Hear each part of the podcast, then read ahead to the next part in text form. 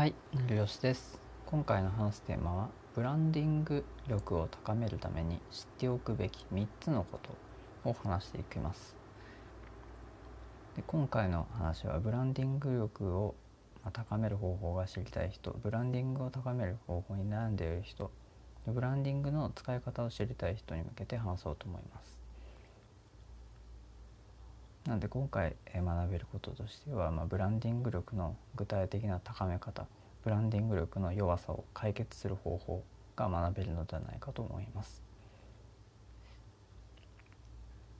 で今回話す内容は主に、まあ、3つのテーマに沿って話していきます。ブランディング力を高めるために知っておくべき3つのこと。1つ目は一貫性を持って信頼されること。2つ目が情報を発信し続けて認知されること。3つ目が他人を知り自分を知って差別化されること。この3つを深掘りして話そうと思います。今回この話をする僕成吉はブログで6桁えー収益化をしました。で複数のブログで、まあ、運営をえーしてきて収益化をしましたので、まあ、今後、まあ、自分のメディアを伸ばすという視点では、まあ、今回の話はそれなりに、まあ、説得力のある話が少しできるのではないかと思ってます。では本題に入ります。一つ目一貫性を持って信頼されること。これは同じ商品でそのブランドに統一性が必要なんですね。でそうでないと同じ商品ででそのブランド何かしらのブランドでテーマが統一でないとまあ、いろいろ問題があるんですね。その問題っていうのが、まあ、リピーターにならないということと、まあ、イメージが定着しづらいからという問題から同じ商品がそのブランドに統一性が必要だなというふうに、えー考えてください。でその同じ商品でその統一性がないと結局その商品は一番何をお勧めしたいのかっていうのがわからないからですね。でブランドもののバッグありますよね。あれはデザインが同じでちゃんとそのブランドに統一性ができている。テーマが同じ、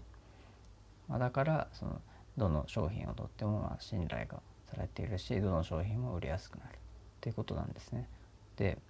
個人でそのブログを書いている人は書き手のキャラを守るっていうのがそのブランドの統一性につながるのかと思ってます。で2つ目に入ります。情報を発信し続けて認知されること。これはブランディング目的のロゴとかキャッチコピーをまず、えー作りますよね。でその商品を作るだけじゃダメでその大事な届け方。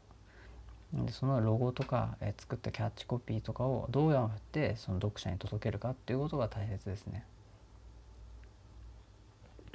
でそういった届け方を正しくすることによって初めてえ認知される。発信を続けて認知されることにつながるんですね。でその手段として SEO と SNS は必須ですね。でロゴについてはそのブログで使用したり SNS のアイコンで使用するという使い方がまあ基本的な使い方になり当たりますね。でキャッチコピーはまあツイートとかとにかく覚えやすい、まあ、フレーズとかでえー続けると、まあ、ブランディング力を高める。かつえその発信をし続けることで認知されやすくなるんじゃないかなと思ってます。でもしそのリアルビジネスをなんか店舗とかを持ってやっている。とか、まあ、そういったことを検討している方は今後は MEO も必要になってくるので SNS と SEO と MEO も、えー把握しておく必要がありますね。MEO は Google の、まあ、マップの、まあ、検索の最適化になるんですけどこちらもまあ必要になってきます。で3つ目他人を知り自分を知って差別化されること。でこれは自分がいいものを作ってもその被ってしまうと差別化は無理ですよね。なのでまあ他人を知らないと自分を差別化がまあしづらくなるっていうことなんですね。でその時間でそこでしかないものがいいんですね。つまり、まあ、その時間期間限定でかつそこでしか手に入らないものを売るということが一番大切なんですよね。で、まあ、少し、えー特におお伝えしたいことが小さい可能性というのはもう無視して売った方がいいですね。小さい可能性は無視して、まあ、少しまあ、同じような人がいるかもしれないとかっていう可能性は振り払って、え強気に出て、まあ、打っていく方がより説得力があるのかなと思ってます。で今回の話を通してそのブログをやってる方がブログのブランディング力を高めたいという人がいると思うんですけど、まあ、そこはまず感想を盛り込むのがいいんじゃないかなと思ってます。でそれに関して以前こんなツイートをしました。読みますブログで差別化する方法がわからない人は事実だけでなく学んだことをつけると良いこれは具体的なほど共感しやすいそんなエピソードないよっていう人は最近の行動を引用すると新鮮で書きやすいですよね。感想の方が差別化しやすい。書書評もこれを使います、まあ、この内容ですが要するに本書評という本のレビューは、え感想とその具体例があると読み手の学びになりますね。基本的にそういったブログは、まあ、その人の書いてる人のどんな、えー、考え方なのかとか自分が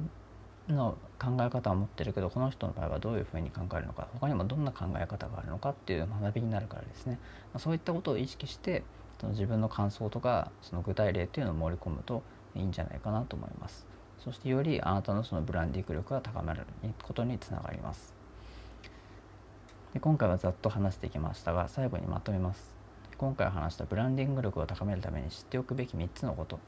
1つ目が一貫性を持って信頼されること。2つ目情報を発信し続けて認知されることで3つ目が他人を知り自分を知って差別化されることになりますねなのでブランディング力を高めるためにまあこのような3つのことは知っておいて損はしないかなと思います。是非知っておけば今後、まあ、ブランディング力を弱い時に、えー、思い出して是非活用していただければなと思います。で今回は以上になります。次回も、え、また聞いて、学んでいただければなと思います。ではまた。